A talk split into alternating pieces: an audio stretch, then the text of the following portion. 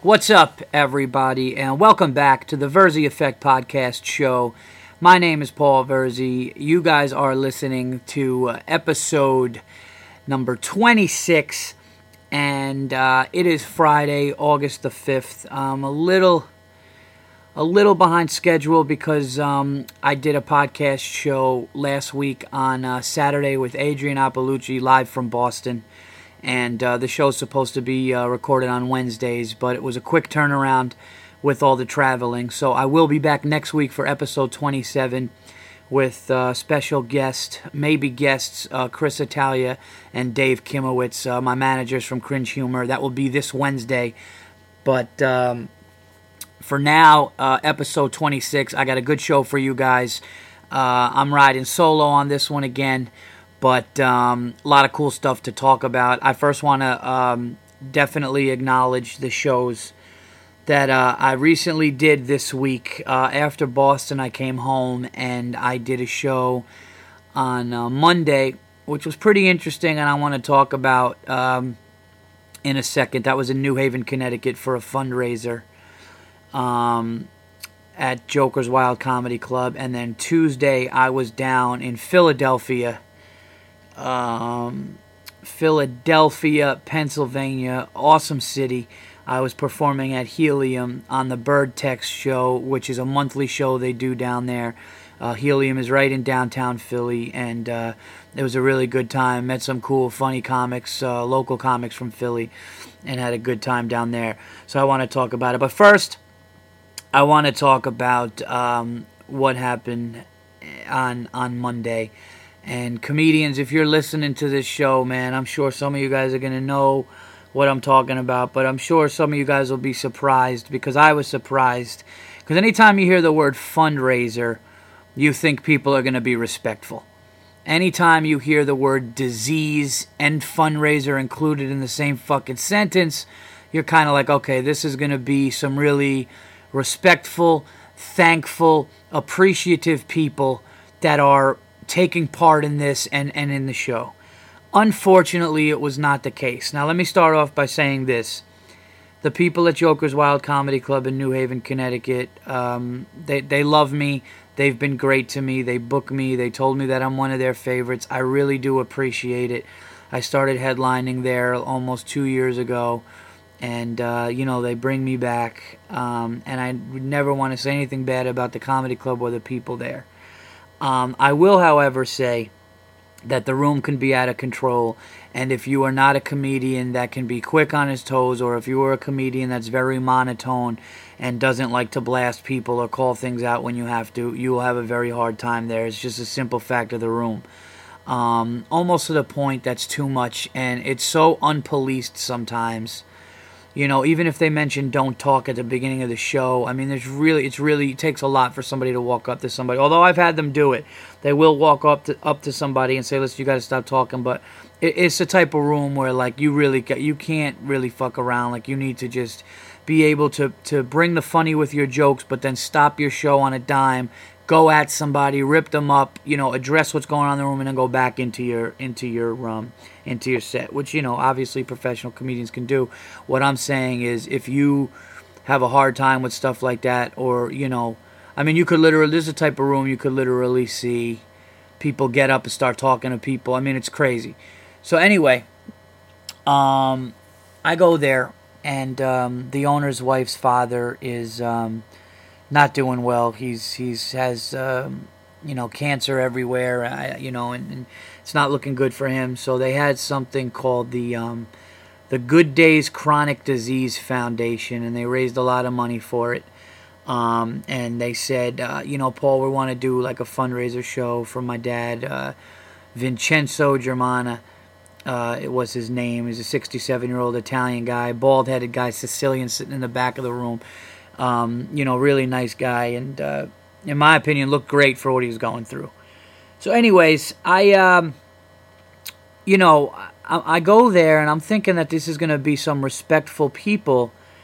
And I have to be honest, man, this thing turned into a fucking circus. I went there with fellow comedian and also on the same management uh, company as me, Danny LaBelle. And Danny, uh, he featured and um, you know they're just talking over him and you know he got through it and stuff but it was just like i mean there was no respect level. You know people were just talking. So i get brought up on stage to do you know like 40 plus minutes. And you know i just looked around the room and i kind of calmed them down at the beginning but there was just talking and then 30 people walked in while i was on stage. It was a bunch of bikers that came in because there's like some biker gang that goes there that's friends with the owner so these guys, I felt like half of the room was like that biker gang in the movie A Bronx Tale. That's who the fuck I felt like I was performing in front of. Guys are coming in late, people are standing up hugging, and I had to stop. And I really looked at the guy that we were there for, and I said, Vincenzo, man, what's going on here? You know, and he looked and he's like, man, I'm with you. And I just felt like it was really disrespectful, and I felt like it was a real fucking circus, and, and what we had to go through, you know, and and I was proud of myself on certain things because I would definitely like you know, start to kill. But here was the thing, and Danny LaBelle was in the back of the room and he was telling me he saw it too, where I would kill and get a clap break and be like, all right, I finally have this circus under control. And then I would sip my water, which didn't even take a second from the clap break, and I would lose the crowd again. Like, that's what it was like. It was a fight. And I even told him at one point, I said, listen, fuckers, I have a lot of heart. I'll be up here till midnight if I have to until I start killing. And, you know, they really liked me and I did my thing, but it was work it was very few glimpses during the set of me truly having fun. It was more of keeping these animals. I swear to God, I felt like I was performing in a fucking prison. The only thing this this half of this room didn't have on it was was uh, orange jumpsuits, and the other half of the room, like you really had to win over. There were some people sprinkled in the audience that you could tell were real fans of comedy, but this was absolutely hell, and it was a shame to see because I thought it was disrespectful to the guy that it was in honor of uh, guy Vincenzo, who's not doing well. So anyway, though, I, I, you know we, we made it work. You know we came we got out there, we got our money, we made it work. Uh, you know, but it was really like crazy. So um, you know, and what can you do? Like I'm in a position where I'm there for a fundraiser. They hired me. And I think part of the reason they hired me is because they know that I can deal with stuff like that, but it doesn't mean I want to.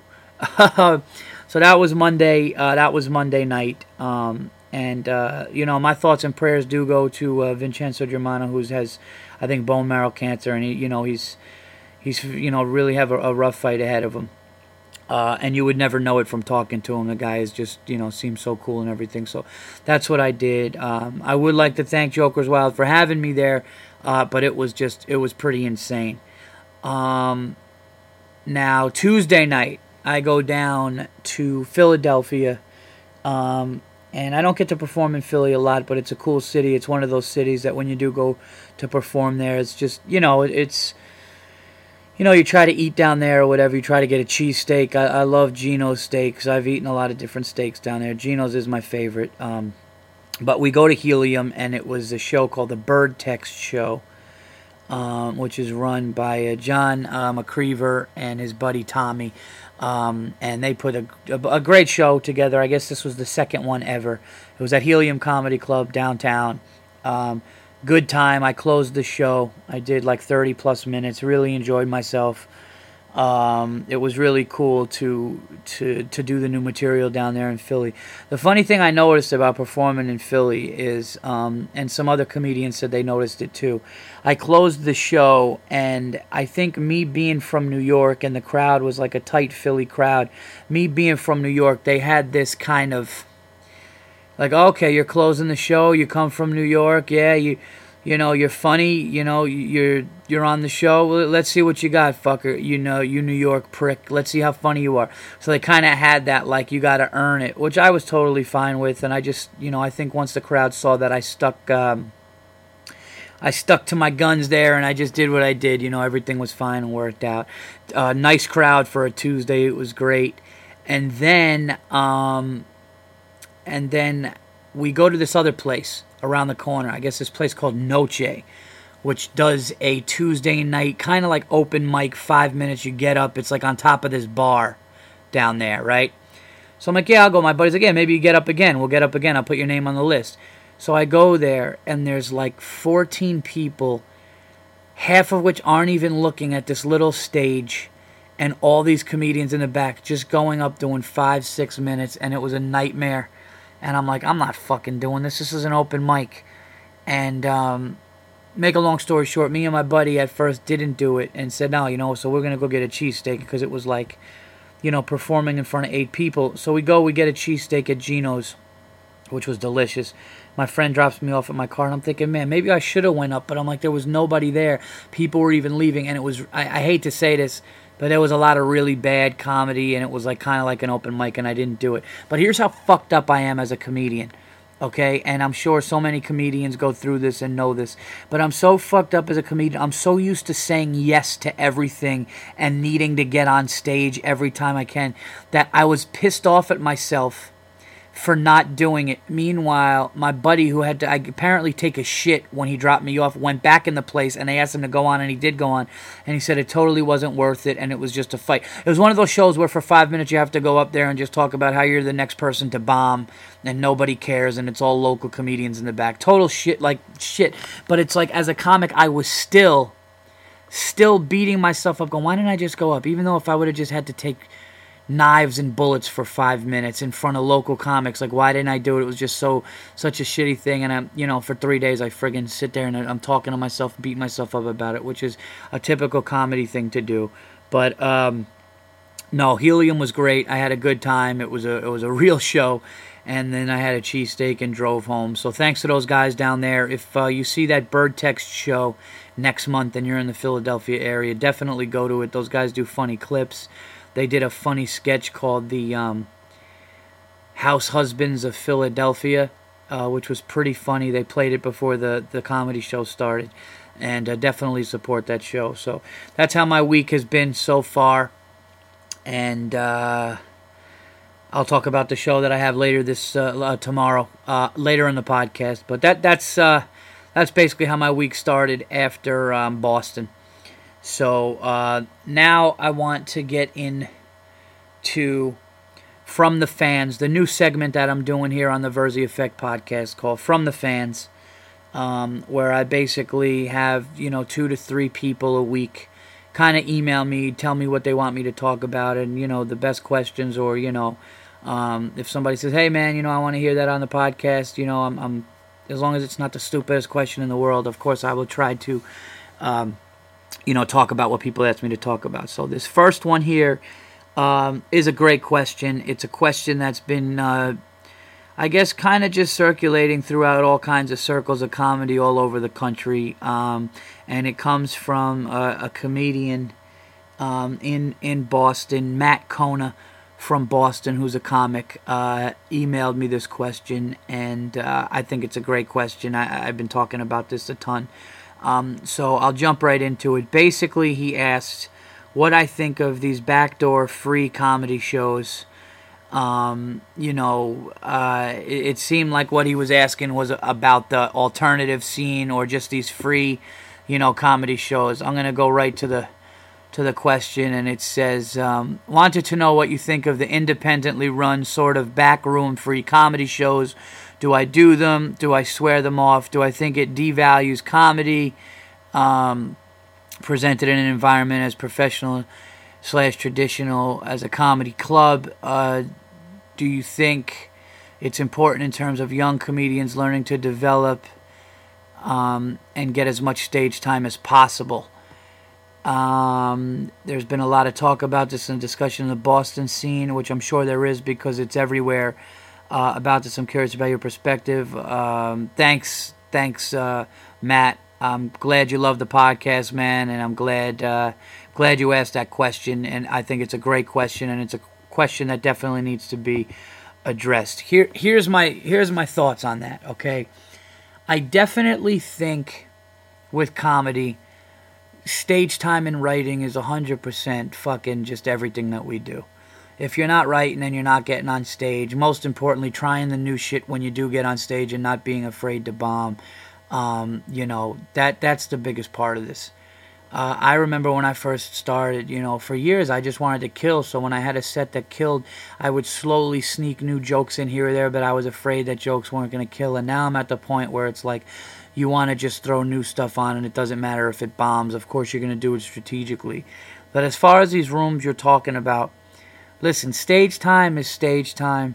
And, um, you know, if you got a friend that runs a room like that, or, you know, if you know some of the comics that run a room like that, um, and it's free and they're kind of just inviting people off the street, I say, why not do it? Because all it's going to do is make you better.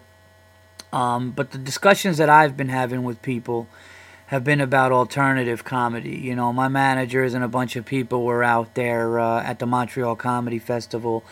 And, um, you know, uh, I mean, I'll be honest and, and come right out and say, I'm not an alternative comedian. You know, um, you know, and I'm not going to apologize for that, even though that that's, you know, kind of what they're trying, the product that they're trying to market in certain circles. I'm not trying to, you know, I'm not weird. I'm not awkward. You know, um, I'm not a nerd. I'm not, you know, I'm just not that. You know, I'm not somebody that was kind of very, you know, just awkward and weird and antisocial. That that's not me, and that's not who I am. So I'm not going to portray that as on stage. But a lot of those backdoor rooms you're talking about are a lot of comedy like that. I think, and I don't think it's really authentic. I think a lot of people are growing. You know, I have a little scruff on my face, so, so I don't want to be a hypocrite here. But a lot of these people are growing these fucking lion manes for beards and throwing on these nerdy glasses and um, going up on stage, not really having a point of view, just saying stuff. And and they put together these shows, and oh, that person's different. They're really weird. They're really quirky. You know, he needs to be seen. And I was talking to to a couple of comedians about this, and you know, it's almost like the anti-star quality now is really big. The awkward, um, you know, I don't know. It's just weird to me. It's it, it's really weird to me. And and the alternative scene, I definitely think there's a place for it in comedy, but I also think that a lot of times it's a fucking cop out. You know, I came up, you know, I came up. Um, in rooms like uh, you know really urban black rooms where I was the only white soul in the room and I needed to get funny and I needed to fucking do it right away and I needed to you know going there with my five six minutes of material and have, get no pay and knowing that they probably want to boo me and that's how I came up I came up to get stage time in the horrors of environments um, and go into a comedy club, you get on stage and you bring the funny. And I think that there's a cop out with that now. I really do. I think that now, if you're really awkward and weird, you know, it's like that documentary on alternative comedy they did called Tell Your Friends, but that's not real. You know, all of your friends coming out to listen to you tell some fucking story or listen to your weirdness, although there's a place for it in comedy, that's not real. Real comedy is strangers in the crowd who don't know you just looking at a stage and a microphone and which comedian is going to come on next and fucking bring it. That's what comedy is. That's how I came up watching comedy. I came up watching George Carlin and Chris Rock and and uh, you know Dave Chappelle and and Eddie Murphy and Richard Pryor, guys that just went up there. You know, not a guy with a fucking beard like Santa Claus and these, you know, black frame, you know, glasses just going up there talking about how they get no pussy. You know, that that shouldn't be what kills. You know, it's like everybody's going up there talking about not getting laid, and, and, and of course you didn't get laid. You're a fucking nerd. You shouldn't get laid. A girl doesn't want to fuck you. What does a girl want to fuck you for? You're the fucking weirdo. I'm not saying that. Listen, and I talk about this on stage. I wasn't the nerd in school, and I wasn't a bully either. You know, I was the in the middle. I was in the in the middle. You know, I was like the guy who was friends with all the different groups. I was popular, but I, I treated everybody with respect. I, I, I talk about this joke on stage where I say, I actually stuck up for the nerd in school. You know, I stood up to the bully. I was like the guy in the movies who's like, leave him alone, Todd. You know, the guy just puts his hand out, leave him alone, Todd. And then, you know, Todd would want to fight me. Like, that's who I was. Um, but, you know, these so if, if, if the question is like, would I do a backdoor room for free, you know, just to get up there and it's just like a comedy show where, you know, that, that somebody wants to put on there, uh, you know, because they're not in a comedy club but they want to get up and work? Absolutely. You know, work is work. And I'll never knock that. But the only thing that I'm, uh, it's a little scary for comedy right now is the alternative comedy scene where um, that awkwardness is what industry is looking at um, you know, can be dangerous. And uh, fortunately, I found out for the first time ever this year, the Montreal Comedy Festival is doing a showcase where it's not that because apparently New Faces is all that. But um, what they're doing is they're doing something called the Unrepped Show, which is just you know, you know, just you know, just go up there and be funny. And um, but I'll tell you guys, I heard some things, man, and, and this isn't to scare anybody, but it was definitely concerning to me as a comic. I was getting a phone call. I'm not going to mention any names, but I was getting a phone call for some really big, recognized comedians that I'm friends with from Montreal. Um, and on a couple of different occasions, whether it be comedians or managers, I, I got phone calls going, dude, this is an absolute fucking nerd fest. This is this is very weird and awkward. The feel to the festival is just like it didn't have a feel of of anything other than than very very alternative. And although that that's in and that's what they're looking for and there's a place for it, I think all types of comedy, especially with big festivals, should be showcased. Um, you know, but I'll tell you, I I um I have nothing bad to say about any any festivals or showcases um, where I didn't get in because I didn't have a good audition. And I'll be the first to admit, like my audition, like I, I got to the, I don't know if it was like a, a private callback show or if it was just a private show for the Montreal audition. I was lucky enough to be there. And like an idiot, I really, um, I really was like on the way to the Montreal audition I was doing. Was like, hey, should I open with this? I literally at one point changed up my set in the middle of it. Like it wasn't something where I went and I had exactly what I was going to do, which is shame on me.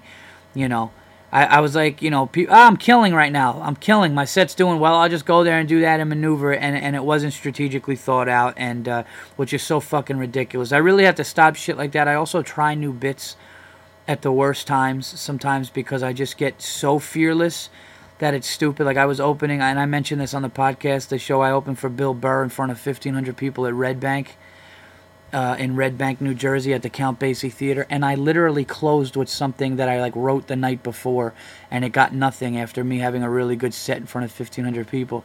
And Burr was funny. Burr goes, "Yeah, you just turned the Count Basie Theater, a theater gig." A huge theater gig in front of 1,500 people. You just turned it into a workout room like the comic strip. I need to stop doing stuff like that. And, uh, you know, he said to me, he's like, although you got confidence and it's really, you know, awesome that you're confident like that. You got to, you know, you want to really be more strategic with it. Same thing with auditions. You know, I go in and I'm like, listen, I'm going to be me and I'm going to just write my stuff and do it and see how it goes. But you can't be changing stuff like that. So, as far as a Montreal Comedy Festival and my audition, I'll be the first to say I didn't have an audition uh, that was good, worthy enough for me to be there, and that's fine. Um, and I learn from it and I move on from it. Um, and and that's fine. And let's be honest, they're not looking for me right now. They're not looking for comics like me.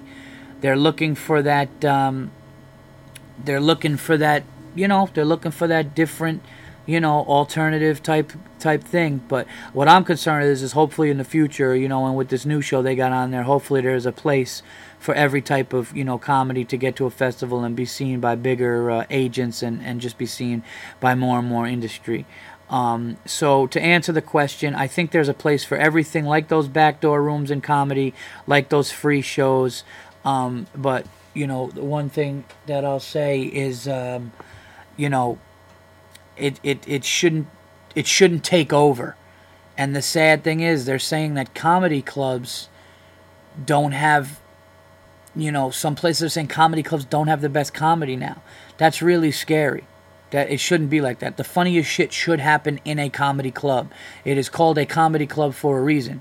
It's not called a cigar club. It's not called a fucking poker club. It's not, you know, it's called a comedy club. It is a club people go to to laugh. That's where the funniest shit should be happening, in my opinion. Um, or any private comedy show. But I think that people should pay for comedy shows, pay to see professional comedians, unless obviously people are up and coming. Um, but I'll do them, and I don't swear against them. To answer your question, Matt, I, I don't swear against them. You know, I never swear against anything that's a microphone and people saying their thoughts and feelings and making it funny. I mean, that's what we do. But when it gets to the point where people try to, you know, outweigh the, you know, that's what I just don't like about things, man. These days, like everybody tries to like hate on what's mainstream and good. Like people try to, you know, it's like if it's not broken, don't fix it. Comedy clubs should be the best and, and you know, um, and people should pay. This whole, oh, it's free, this whole hipster thing, oh, it's free, just come out. It shouldn't be free, A 100%, always. I mean, like I said, sometimes yes, but should it be free that you sat down in your house and you thought of those clever things and those creative thoughts are yours and that punchline is yours and you're just going to give that away to people? You know, or, or just, you know, I think if you're a working comedian, man, times are bad even when you're getting paid. Comedy money is fucking terrible. You know, they try to act like, like uh, what, $100 for a feature spot? Or $150 for a feature spot for a set?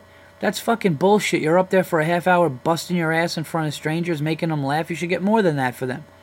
For, for, uh, that's what I think. You know, so with money being as bad as it is, I try to. The only thing I really look at free shows for is working on new stuff, which means you go in there thinking, ah, if it doesn't work, fuck it. But I need to try to get these new bits in. Um, so I hope I hope this helps. I hope this answers the question in a way, but I just I definitely think that um, you know there's a place for every type of comedy in the business. I think that there is a, a you know room out there for every style of comedy or comedian to grow and get better. I just don't think things should sway so much that one dominates the next. I think there's a place for everything. I think there's an audience for everything. Um, but I, I, I will stick with this saying going to a comedy show where all of the friends of the comedians are in there um, and just kind of going up there. To, like, I've seen comedians go up and tell stories about stuff that they did with their friends, and their friends are in the crowd. And it's like, okay, fine. If you got like a bunch of people that came to see you and like, you know, you wanted to like acknowledge something, that's one thing, but you can't rely on that to get stronger. And I'll tell you guys this there is no alternative comedian. Okay, I mean I shouldn't say no alternative comedian because they may be able to turn on a different switch, but there is no like, you know, comedian that I know that is in that awkward alternative scene that could have dealt with what me and Danny LaBelle had to deal with in Connecticut, with rowdy bikers, tattoos, people getting up talking to each other. It was like a loud cafeteria of people talking, and it was it was just it was almost like a do or die comedy at its like most you can't even call it pure. It was just do or die survival mode. And I don't, I, I don't necessarily think a lot of these comedians that industry's looking at like these, uh, you know, some of these fucking alternative comics could, could really do it. I, I, you know, it was one of those things where I think you got to be a mainstream, you know, fucking think on your toes, and, and you could tell who really got their chops coming up, you know you want to see a comedian, if you want to see comedians that really know what they're doing and really have their chops and see how hard they worked, I think you got to put them in a situation that's really uncomfortable and see how they handle it. And I think that's something that you know, you know, you can't get from a ton of friends and family in the crowd um, doing that. And that's just my opinion. So, you know, listen, all the power to this business is really hard, and I, I respect everybody that gets up and tries to do it. But I, I definitely think that, uh, you know, um, straight up jokes and being funny is what it should be about and not a look and not awkwardness and things like that. So that's my take on it, Matt. I hope I answered your question. Um, you know, and uh, I think that comedians should mix it up. So I don't swear against those rooms, but I think comedians should do those rooms and comedy clubs alike. I also think they should perform in the city that they're in, and I also think that they should perform on the road because you have one or two.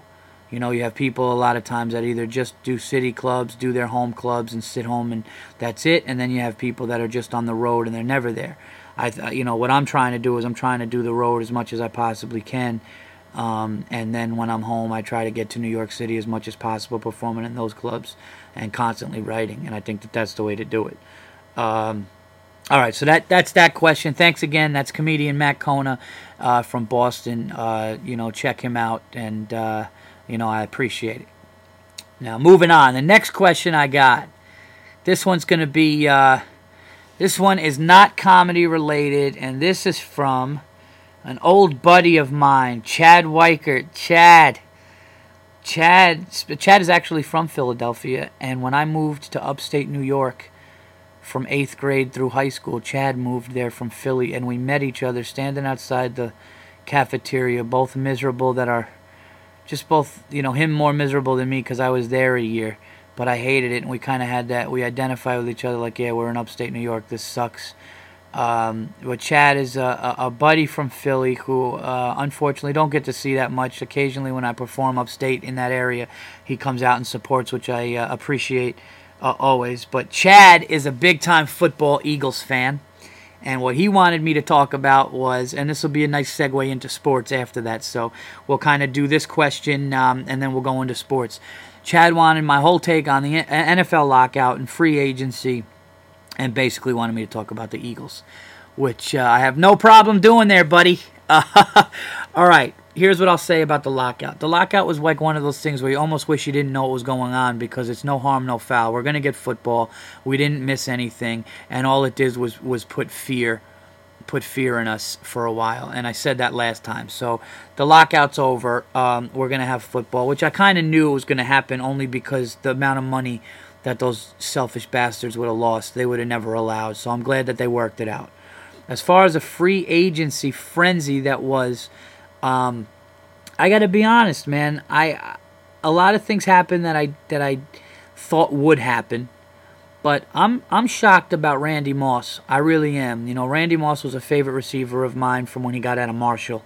He's just a guy that I follow just because of his talent. In my opinion, Randy Moss has more talent than any. Now he's not the best ever because Jerry Rice had the work ethic and the ability, but as far as straight up ability and just freakish like athletic you know, talent, uh, Randy Moss was awesome. And I think when he found out that he wasn't going to get top dollar, uh, he just said, fuck it, which sucks. So I was surprised about that. Um, don't worry, I'm getting to the Eagles. I'm getting to the Eagles.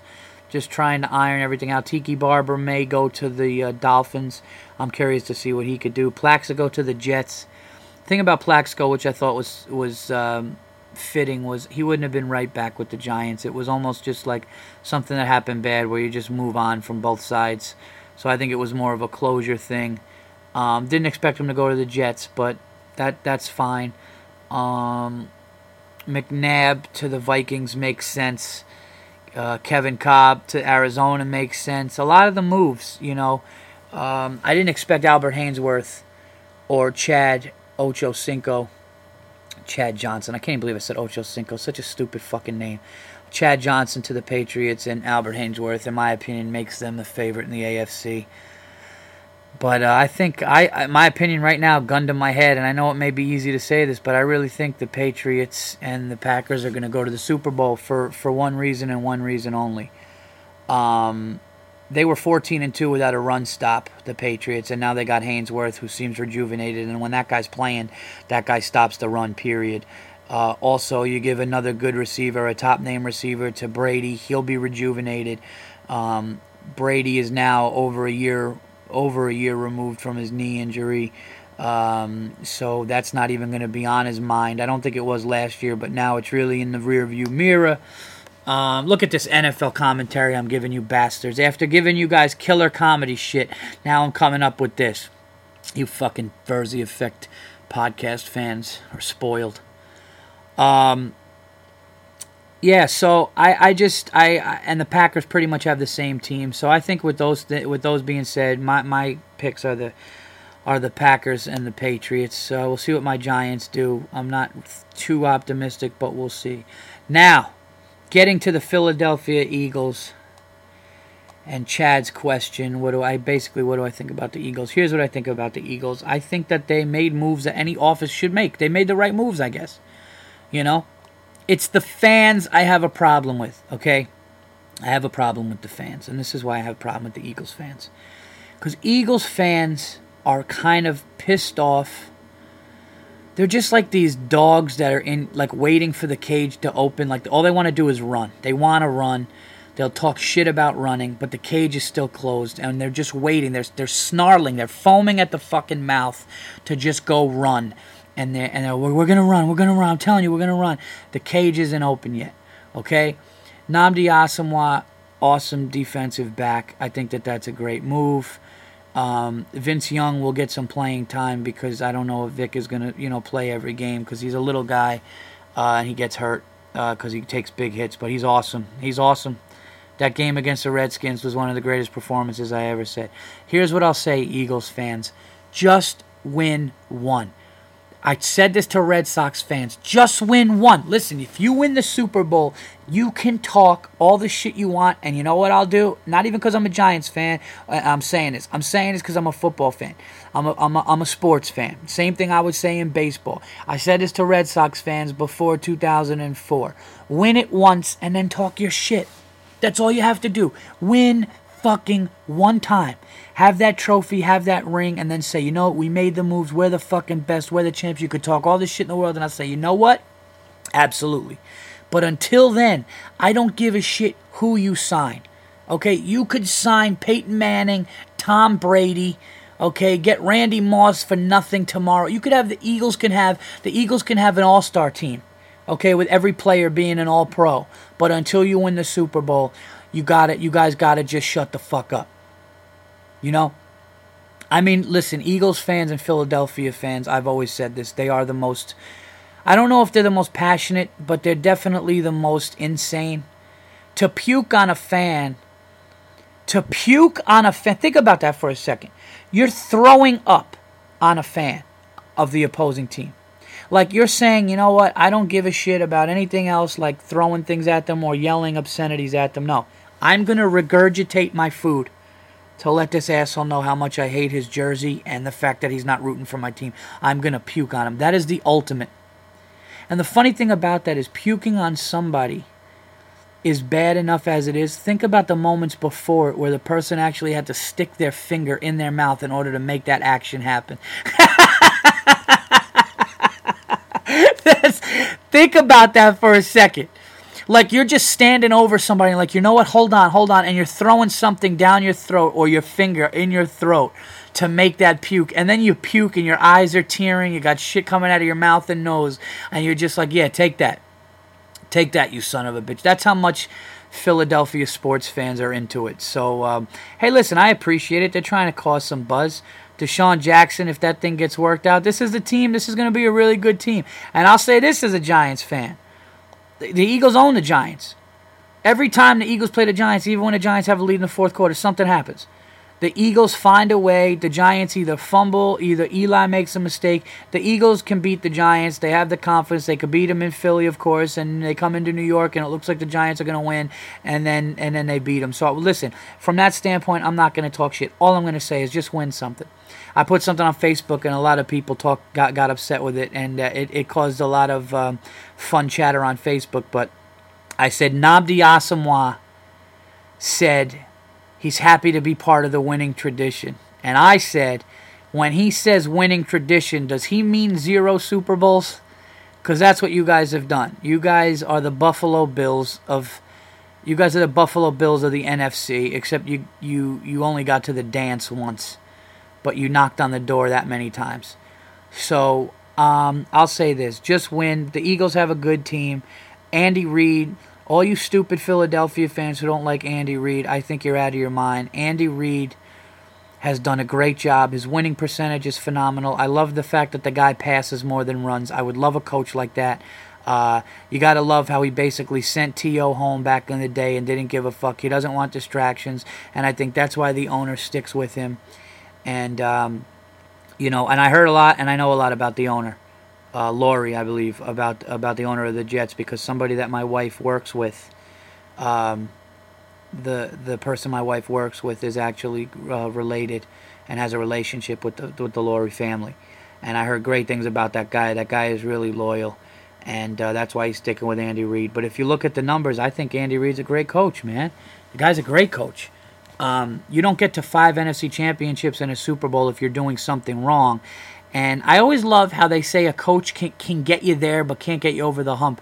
If a coach gets you to the NFC championship that time and uh, Super Bowl, how about the players having to do something? It's like Marv Levy with the Bills. You know, the guy got to those Super Bowls. It's like, what? He's not. He's a great coach because he got you there, but he can't. No, how about the players having to step up in the moment? Um, how much would it suck to be a Bill? On the team if you were on the fourth time to the Super Bowl, just going, oh my God, we better at least win this one. And then you didn't. Um, but that's what I'll say about the Eagles. Eagles fans, calm you, calm you, s- slow down a second, win one, okay, and then do all your shit talking, and hopefully the Giants beat your ass this year. Um, Stop painting your faces green.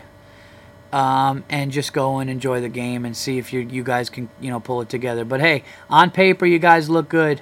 I will say this though, the Yankees on paper that one year when it was like, you know, everybody on the team with the you know pitching. I mean, they still look like that. And look, they've only really won one since it's been that way in 09. So let's see what happens. But uh, there you go, Chad. Some football conversation for you. I know you're one of those Eagles fans just chomping at the bit, waiting to destroy everybody. I know you're talking shit. I know you think you're gonna go 14 and two. You know, all the power to you. I'm just saying, just let just see what happens. Um, all right, so that's from the fans. Thank you, uh, Matt Kona, Chad Weicker, my buddy. Uh, I hope all is well, and um, that's it. And that will bring me right into the sports segment. Moving right along here, and here's all I want to talk about: sports. I know I'm in the minority here, folks. I know nobody wants to hear this. I hope Tiger Woods comes back and comes back with a vengeance. I want Tiger Woods to just beat everybody again. I'm so sick of people saying he's done. You know, the guy made a mistake. It was a huge mistake. He humiliated his wife. I get that. I see why she divorced him. I get that. People make mistakes. A guy like that was not ready for that level of money, fame, uh, he was a nerd his whole life, and then all of a sudden he had anything that he wanted. Okay, I want him to come back and win. I'm rooting for him every time, and I hope he dominates the sport again. I really do. Um, that's what I want to see. And I know women are like, how can you fucking say that? He's a fucking piece of shit. Shut up. Okay, shut up. He made a mistake. He succumbed to, you know, to things that he shouldn't have done, to opportunities that he shouldn't have taken, and he made a mistake and he paid for it. Okay, his ex-wife got 500 million fucking dollars. Okay, so that's how I could say it. That's a big price to pay to lose your family, okay, to have a broken family and you lose 500 everything you worked for, half of it is gone to the woman you made a mistake to. Um, so I'm rooting for him. I hope he comes back. I hope he gets stronger and better than ever and just shits on everybody. Good for you, Tiger. Go out there and beat the shit out of everybody. All those Irish pricks talking shit. Uh, all right, that's it. I don't know why I got racist against Irish people right there, but I just that's that's all who's winning right now. The the, the Irish guys. Uh, all right, so that's it for um, that's it for sports. Just real quick thing on Tiger Woods there, and uh, so let's. Okay, and that's going to be unacceptable for the week. So, unacceptable for the week this week is going to be what I'm talking about about sports fans who talk shit when their team has never won anything. So, Red Sox fans, okay, it was 86 years before 2004. So it's just crazy to talk. And then now 2004, 2007, you to talk shit. Okay? You, you talk shit. You know, the Detroit Lion fan, like no Detroit Lion fan should. First of all, if you're a Detroit Lion fan, you're the amount of words you say on a particular evening you're out watching football should be limited. Like you should have like a there should be like a monitor. Be like, listen, dude, you talked enough until you got you guys got to hit this field goal for you to get five more words. That's how fucking bad it is to be a Detroit Lions fan. So Eagles fans, although you guys got the team and you got everything, and this goes for everybody, unacceptable for the week. Sports fans who talk shit like their team is the most dominant and they have not won a Super Bowl. Completely unacceptable. Okay? My New York Giants 2007 win, which in my opinion is the greatest run of any fucking title ever. Going on the road, doing it in Dallas. They said Eli would never win a playoff game. He went into Tampa, he won one. Went into Dallas, we were losing the game by two touchdowns. We won that game. Going into Green Bay, you know, seven, ten degrees below zero. The Giants practiced outside. Great move by Tom Coughlin. The Packers practiced inside. They lost. Giants go to the Super Bowl and then beat the undefeated Patriots. It's the most undeniable shit, and I will talk shit about that, and I will talk shit about the Giants winning. That was fu- that 2007 Super Bowl victory for the Giants gave them 10 years of shit in the bed for me. Okay, they could shit the bed until 2017. I don't care. That was that's how great that win was. So until your team wins, and if you talk shit before your team wins, completely unacceptable. Win just one. That's unacceptable for the week. Okay, we are almost 45 minutes in here. What do I have left? Uh, all I have left is uh, movies, which uh, I told you Horrible Bosses was great. I have not seen anything, but tonight I am going to see Planet of the Apes, which I think is going to be fucking phenomenal. Uh, I'm hoping I'm not disappointed, but it looks like it's going to be uh, good.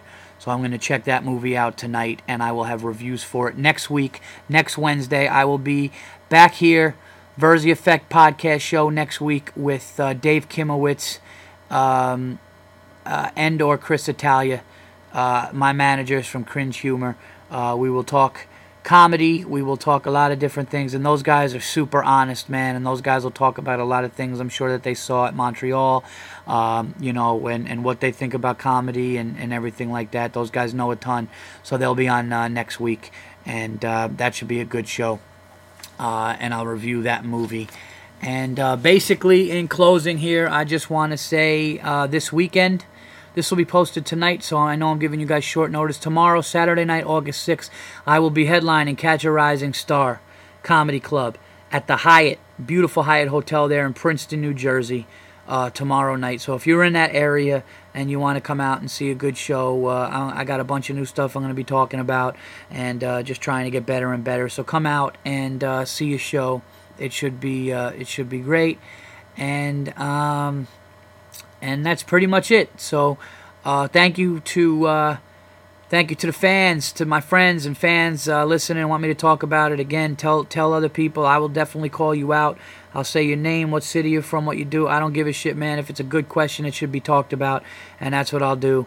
Um, and uh, that's it. So check me out tomorrow. Catch a Rising Star. Check out um, other episodes of the Virzi Effect podcast show, which are available for free on Podbean and also iTunes. And also, uh, for more information and stuff, you can go to www.paulvirzi.com.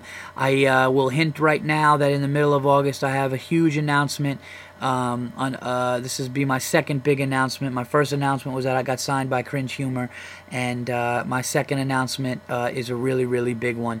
Uh, so stay tuned for that. Uh, I will put it on Facebook, and I will also put it on. Uh, I will announce it here first on the Virzi Effect, which should be in two episodes. So stay tuned, everybody. Thanks for listening, and until next week, man, I am out of here. later, everybody.